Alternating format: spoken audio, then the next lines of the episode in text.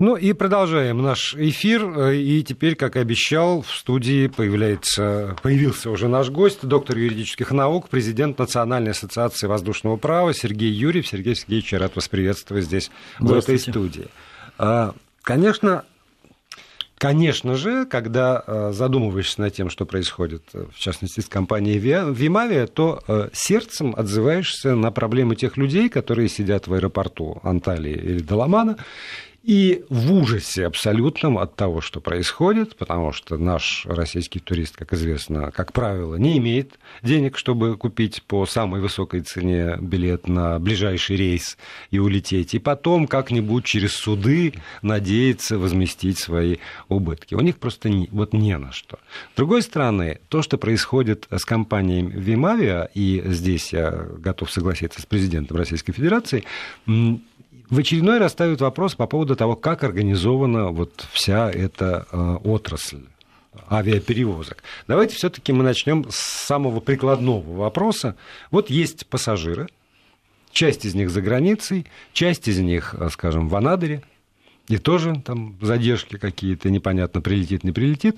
Что в этой ситуации реально может сделать человек, кроме как э, занимать денег, где только возможно, и купить билет и смириться?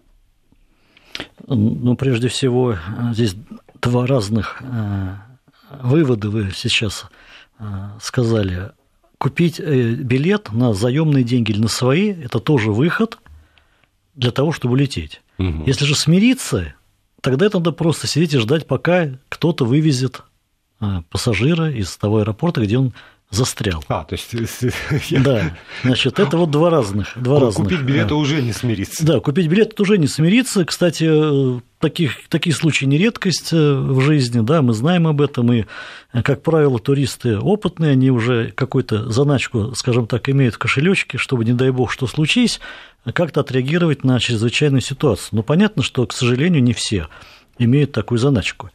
Поэтому э, в данном случае, если мы говорим о фактических действиях, то либо вы покупаете билет по возможности, улетаете и потом пытаетесь взыскать через суд свои средства с авиакомпании, или вы действительно, не имея возможности, ждете, когда вас другие авиакомпании вывезут. И об этом решении было принято Росавиации, как уже неоднократно говорилось. Причем подчеркну, что решение это было принято не административное, а скорее такое добрые со стороны авиакомпаний, потому что они должны будут за свой счет перевозить пассажиров, рассчитывая когда-то получить возмещение расходов. От кого тоже От, от государства, а, да, как было, как было сказано, угу. да, в районе 200 миллионов рублей будет выделено из э, специального значит, фонда, и есть соответствующее распоряжение правительства на эту тему. Но опять же подчеркну, что это добрая воля авиакомпаний сегодня. Все равно, что дать в долг государству некие средства. Но, с одной стороны, это показывает, конечно, эффективность э, взаимодействия Росавиации и авиакомпаний. Потому что если бы не было эффективного взаимодействия, они бы, наверное, эти авиакомпании не отозвались на просьбу руководителя Росавиации. А с другой стороны, это, конечно, показывает некие системные проблемы, существующие в данной сфере – а еще вот по ходу сразу уточню. Авиакомпании э, по доброй воле, они просто готовы, скажем, на свободные места в их рейсах уже запланированных еще добирать людей от э, оставшихся от Вимавия? Или они э, согласны посылать отдельный борт для того, чтобы вывозить людей оттуда? Ну, я не знаю технологию этого вывоза, потому что вот по официальному сообщению, которое на сайте Росавиации замещено, что ряд авиакомпаний согласились с, этой, с этим предложением, удовлетворили эту просьбу государства в лице Росавиации. А как это будет? То ли на свободные места, то ли будут задействованы борты резервные. Пока э, мне это неизвестно, но я думаю, что это будет организовано. Тем более, что уже оперативный штаб на эту тему работает. Все равно для а, я, я все время пытаюсь поставить себя на место вот этого самого человека, который там оказался. То есть на сегодняшний день человек может э, решить для себя, я сижу вот на этом стуле в зале ожидания, и рано или поздно завтра, послезавтра, через неделю меня все равно вывезут, и это дает мне какую-то гарантию возвращения на родину. Несомненно. Например. Несомненно, вот, да, да. Расслабиться и попытаться получить удовольствие. Теперь для тех, э, кто все таки э, так долго не готов ждать, и купил за свои деньги билет, прилетел сюда, и что, он должен подать иск э, в, в районный суд по месту регистрации авиакомпании «Вимавиа» для того, чтобы что-нибудь получить? Вопрос хороший и емкий. Но прежде всего начнем с того, что пассажир, который так поступит, он будет действовать абсолютно правомерно, постольку поскольку э, будет явная задержка рейса, на который он купил билет. Соответственно, прилетев на родину, если это из-за границы, угу. или в тот э, город в России, откуда он, точнее, откуда он прилетел, куда прилетел, он может подать претензию и в аэропорту отправления, и в аэропорту назначения. Я говорю, может, то есть он не обязан это делать. Дальше вы э, говорите об иске. Опять же, подача иска – это не обязанность. Это право, Это конечно, право. Это право да. Воспользоваться или не воспользоваться этим правом, опять же, надо решить. В зависимости от того, какая сумма, будет ли человек сам ходить в суд или пригласит юристов, адвокатов для этой работы. Что касается подсудности, э, дело все в том, что авиационная деятельность, в частности перевозки пассажиров, регулируется не только воздушным кодексом, но и гражданским кодексом и законом о защите прав потребителей. И существует судебная практика, согласно которой авиапассажир, первое, не обязан предъявлять претензию до подачи иска в суд. Второе, как потребитель, он имеет право подать иск в суд по месту регистрации авиакомпании или по месту своего жительства. Это вот четкая однозначная позиция суда. Поэтому главное, чтобы человек получил документ о том, что рейс задержан. Это можно сделать в аэропорту вылета путем проставления отметки. Или отменен. Так, или отменен, да. Или получить соответствующий, соответствующий документ, справку из э, Госкорпорации по организации воздушного движения, который может выдать такую справку, вот когда рейс был назначен, когда он э, прибыл или не прибыл. Э, то есть обеспечить надо документ, на основании которого будет этот иск сформулирован. И далее, в зависимости от вот таких желаний получить компенсацию подать э, этот данный иск в суд по месту своего жительства или по месту нахождения авиакомпании. Угу. Теперь... Сергей Юрьевич, э, Сергей Сергеевич, простите, да. давайте мы сейчас прервемся, у нас новости. Я напомню нашим слушателям, что у нас в студии доктор юридических наук Сергей Юрьев. Говорить мы будем и продолжать о э, деятельности авиакомпании Вимавия и вопросах, которые связаны с этим. Ну и сейчас рекламы и новости.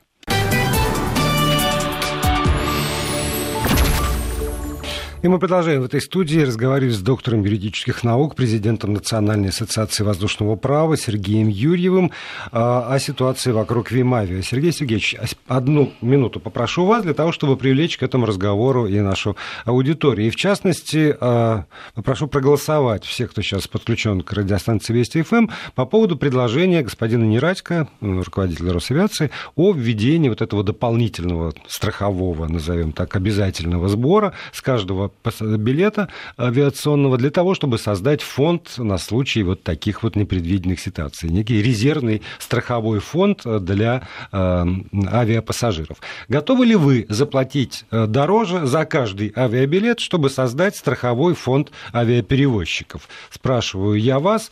Если вы э, голосуете через приложение Вести FM, которое установлено на смартфонах наших постоянных слушателей, то вариант «да, я готов заплатить дороже за каждый авиабилет», чтобы часть денег пошла в страховой фонд. А вариант 2 – нет, не готов. Если вы привыкли голосовать на СМС-портале 5533, то тогда 5533Т1 – да, я готов заплатить дороже, 5533Т2 – нет, я не готов заплатить дороже. А теперь вот, Сергей Сергеевич, собственно, мы приходим э, через э, и отчасти это голосование к вопросу о том, а кто же должен действительно покашать э, потери этих самых эм, пассажиров. Вот, да, я подал суд либо по месту регистрации меня, либо по месту регистрации авиаперевозчика. И если будет создан вот, э, э, там, не знаю, какой-то страховой фонд, о котором говорит глава Росавиации, то тогда мне оттуда деньги, конечно, вернут.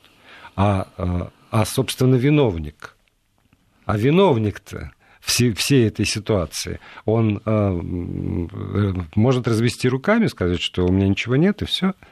Ну, прежде всего, вы совершенно правы. Виновник ситуации, скорее всего, так и сделает. Угу. Более того, если опуститься как бы с небес на землю, и от авиационной жизни в облаках перейти на то, что происходит на Земле, то мы увидим, что любая компания, не только авиационная компания, которая испытывает трудности до той степени, чтобы не исполнять обязательства перед своими клиентами, в данном случае пассажирами, она просто объявляет себя банкротом. Или ее банкротом объявляет суд в установленном законном угу. порядке. Поэтому не надо никаких тут иллюзий питать. От авиакомпании никто практически ничего не получит. Это вот однозначно.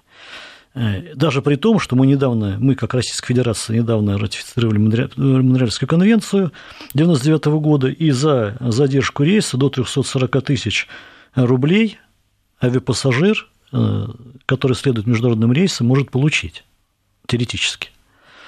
Теперь, что касается страхового фонда. Насколько я правильно понял Александр Васильевич Нерадько, он говорил не об увеличении стоимости билета на 10 рублей – а он говорил о создании системы обязательного страхования. За счет чего 10 рублей вот в эту систему упадут? За счет средств авиапассажиров или за счет снижения издержек авиакомпаний? Слушайте, ну я же не... тоже на, на земле. Вы сказали, давайте спустимся на землю. Да. И я, как человек, стоящий на земле, говорю вам исключительно за счет средств, которые я плачу за билет. Но мы же не можем исключить возможность снижения издержек. Теоретически, как вы сказали. Вот может получить 340 издержек. тысяч за задержку теоретически, так и я могу сказать теоретически за счет снижения издержек. А на самом деле это будет небольшая, пусть малозаметная, но тем не менее прибавка к цене авиабилета. Ну хорошо, давайте мы тогда не будем значит, говорить э, об источниках финансирования, упомянем только о том, что сегодня обязательно страхование существует. И статья есть 133 Воздушного кодекса Российской Федерации, который предусматривает, что авиаперевозчик обязан страховать ответственность за жизнь и здоровье пассажира. Поэтому, и даже не только за здоровье, но и перевозку багажа и ручной да. клади. То есть выпадает только отдельный элемент страхования – это страхование в случае э, неисполнения не, обязательств да, по перевозке. предоставления услуги. Да. Такого нет. Соответственно, небольшое дополнение к воздушному кодексу, и это страхование будет обязательным в любом случае. С другой стороны, я когда покупаю билет, мне же там предлагают еще дополнительные страховки. И в частности, вот тоже задержку рейса, там, от невылета, от того всего 50-го, там чего-то, я какие-то могу галочки поставить, в случае на сайтах некоторых авиакомпаний, где я покупаю билеты. А когда я начинаю читать условия, наступления страхового случая, то я понимаю, что ну, таких, таких условий надо дождаться для того, чтобы я мог претендовать на эту страховку, потому что страховой случай может и не наступить. И вот когда мне говорят про введение обязательного страхования, то а, я всей душой за. Конечно, давайте. Давайте мы заплатим заранее за то, что какая-нибудь авиакомпания захочет себя разорить и не исполнить обязательства. Я готов, я уже на все готов практически. Все равно я за все плачу, и за это я заплачу, я готов.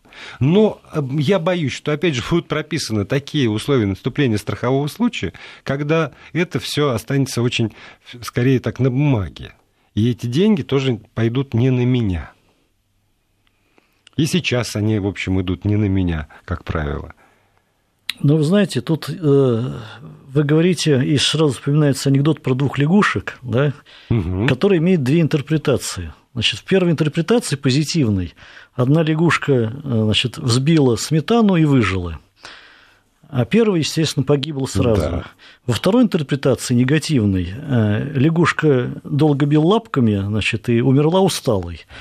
Нет, Поэтому... есть еще замечательно про то, что ее одну бросили в кипяток, а вторую медленно варили, знаете, а результат все тот же да, самый. ну то есть в данном случае мы все-таки должны для себя определиться, мы что-то делаем по угу. улучшению ситуации, или мы сразу э, программируем негативный результат, говорим о том, что любой предприниматель э, априори э, хочет украсть наши деньги, значит, э, любая страховая компания хочет нас обмануть сразу изначально, и тогда мы просто ничего не делаем, от этих механизмов отказываемся. Но в любом случае нам с вами, да, ну, может быть, не нам с вами, поскольку мы не депутаты Государственной Думы, к счастью, не чиновники ведомств, но этим людям, должностным лицам и депутатам придется в силу возложенных на них функций как-то реагировать на эту ситуацию. Причем, как правильно президент сказал, это не первая ситуация. То есть речь все-таки идет о нормативном правовом регулировании и установлении административных процедур, чтобы это правильное нормативное правовое регулирование достигало своей цели. Но сегодня получается, что э, ну, вот нет этого фонда пока, но э, все время государство говорит, я помогаю. Оно, конечно, благородное, спасибо ему за это, но те деньги, которые государство выделяет, это деньги, которые, собственно, мы так или иначе государству отдали за счет налогов. Это все равно деньги из бюджета. И значит, так или иначе, уже граждане и организации, юридические и физические лица Российской Федерации уже и так, собственно, денег туда в бюджет дали на покрытие таких вот замечательных случаев, которые случилось. Ну, все равно государство же, оно не, не с неба, там редко кому э, с неба падает, только в одно место. А во все остальные места, значит, зарабатываются и собираются налоги. Вот государство из налогов в очередной раз покрывает. И действительно в очередной. И, э, и со сдольщиками президент прав, и с теми, у кого сгорело, и кого затопило, они построили на в зоне подтопления. А, и в частности здесь. И государство все время должно, должно ли оно? Должно ли государство? Ну вот давайте представим, что вы начали с этого, что большинство российских туристов не имеет средств, чтобы купить билет и спокойно вернуться на родину. Вопрос, должно ли государство, гражданином которого я являюсь, мне помочь в этой ситуации? За счет средств бюджета тире или равно средств других людей – которые перечислили налоги. Нет. Оно же не помогает тем, у кого нет средств поехать в Турцию, чтобы они поехали. А почему оно должно, оно должно помочь людям, у которых нашли деньги, чтобы туда поехать, но не нашли денег для того, чтобы э, еще страховые какие-то там заначку с собой повезти? То есть мы говорим о том, что если у тебя нет денег, чтобы вернуться, вне зависимости от того, будет авиакомпания или нет, ты не должен в Турцию ехать. Да. Вообще ты не должен ехать никуда. Да. Конечно. Ну, это нормальный капиталистический подход. Но у нас же все-таки социальное государство, да, презюмируется, в Конституции написано социальное государство. И если мы так жестко будем подходить, то в принципе мы можем дойти до, наверное, вывода о том, что если ребенок родился, допустим, инвалидом, то его надо сразу уничтожить потому что иначе ну, придется так... ему, значит, э, какие-то компенсации, помогать. да, помогать. Вот. Это крайний, крайний, я намеренно обострил, да, вопрос. Да. И Но я это тоже. Крайний, крайний вариант, да, такого капиталистического э, государства. Но в то же время при том, что у нас, конечно, существуют и недостатки в нашем государстве, мне представляется, что та помощь, которая оказывается и государственными органами, в частности, она правильная – Потому что мы не должны бросать своих людей так же, как мы не бросаем своих родственников в какой-то ситуации. И не говорим им, вот ты вчера там выпил, сегодня, значит, пусть тебя голова болит, да? И таблетку я тебе, да, и таблетку тебе не, не дам. Да. Но в чем все-таки ответственность государства? Давайте об этом после небольшой паузы продолжим. Я напомню, что есть несколько минут для того, чтобы ответить на вопрос, готовы ли вы заплатить дороже за каждый билет, чтобы создать страховой фонд авиаперевозчиков. Если вы голосуете в приложении Вести ФМ на ваших смартфонах, вариант 1 – да, я готов заплатить чуть дороже, чтобы э, было из чего выплачивать деньги пострадавшим э, при крахе, например, очередной авиакомпании. Вариант 2 – нет, я не готов платить дороже, надо искать иные источники финансирования. Это в приложении Вести ФМ. Если э, вы голосуете с помощью смс, то тогда 5 5533, короткий номер, э, Т1, да, я готов платить, Т2, нет, не готов платить. Я даже не буду говорить, какая тенденция на эту минуту преобладает. Э, в конце программы объявлю окончательные итоги. Сергей Сергеевич, да, Сергей Юрьев, доктор юридических наук, президент Национальной ассоциации воздушного права здесь в студии. Давайте все-таки поговорим о том, за что действительно должно отвечать государство. Вот оно милое, прекрасное, пушистое, хорошее, человек попал в беду, оно найдет деньги его вызволить. Уж, конечно, из Антальи вернут его сюда на родину, чтобы он там не страдал в Анталье. Но, может быть, смею я предположить, ответственность государства, а, Минтранса, Росавиации, если мы говорим про авиационную отрасль, Государственной Думы депутатов, которые там так или иначе законы э, утверждают или разрабатывают вместе с профильными министерствами, в том, чтобы создать такую систему, когда в принципе невозможно вот эта вот ситуация. с, с 39 тысячами, которые сидят там за границей, и еще с несколькими тысячами, которые сидят в аэропортах Российской Федерации. И, и, и возможно ли создание такого вот, такой системы, такого законодательства, которое исключит эти э, варианты? Ну, мне представляется, что э, совершенного законодательства не бывает. То есть сказать, что мы полностью всегда на, на всех уровнях исключим возможность каких-то сбоев, конечно, это не надо. Но можно минимизировать, об этом чтобы, чтобы не каждый год мы раз, или там раз в два года мы разговаривали о крахе очередной компании и, и со всеми вот вытекающими. Понятно, что задачей законодателя является, конечно, создание совершенных законов. Да, это еще говорили древние. И в этой связи, когда мы говорим об ответственности государства, мы, конечно, должны четко разделить ответственность депутатов Государственной Думы, ответственность министерства и других ведомств. И в этом смысле мы должны четко понимать, что вот когда, по-моему, сегодня на заседании Госдумы заслушали доклад руководителя Росавиации, то многие депутаты ставили вопрос о некой личной ответственности. Личная ответственность кого? У нас эта личная ответственность прописана во всех документах. Но дело в том, что начинать эту личную ответственность надо с того, чтобы профильный комитет Государственной Думы и Государственной Думы в целом разработала и приняли такие законы, которые позволяли отрасли функционировать нормально, исключали по максимуму вот такие вот варианты. С тем же самым страхованием. Да, воздушный кодекс э, утверждается э, государственной, точнее, принимается Государственной Думой. Далее, Министерство транспорта. Согласно э, положению Минтрансе, это орган, который разрабатывает государственную политику и осуществляет нормативное правовое регулирование, в том числе в области воздушного транспорта. Вот, например, когда мы говорим об авиакомпаниях, есть э, федеральные авиационные правила, которые были приказом Минтранса в 2015 году утверждены о сертификации эксплуатантов. И здесь написано, что, допустим, перед тем, как выдать сертификат, заявитель должен представить э, сведения о том, что у него не менее трех воздушных судов, не менее трех, но э, в количестве необходимом для обеспечения планируемой программы перевозок – Дальше. Для оценки финансовых ресурсов представить соответствующие данные бухгалтерского учета и даже бизнес-план, содержащий обоснование своей деятельности с непокрытием затрат в течение трех месяцев, а бизнес-план на два года.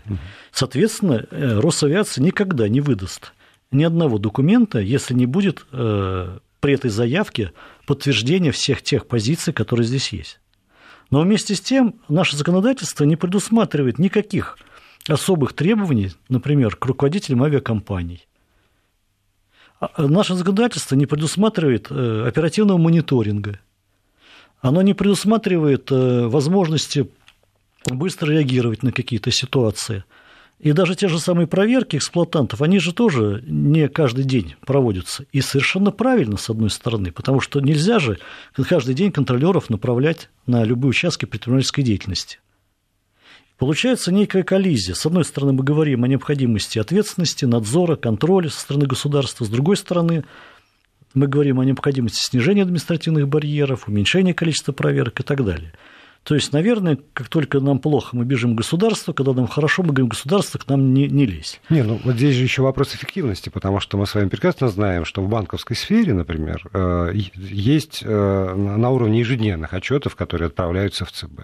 И тем не менее мы видим э, крахи, крахи банков. Значит, вот эта вот система, когда есть специальный человек, который этим, только этим занимается, э, взаимоотношениями с ЦБ в каждом банке, и банк это оплачивает. Эти поток бумаг, который идет, тоже не гарантия, тоже это инструмент, который оказывается неэффективным.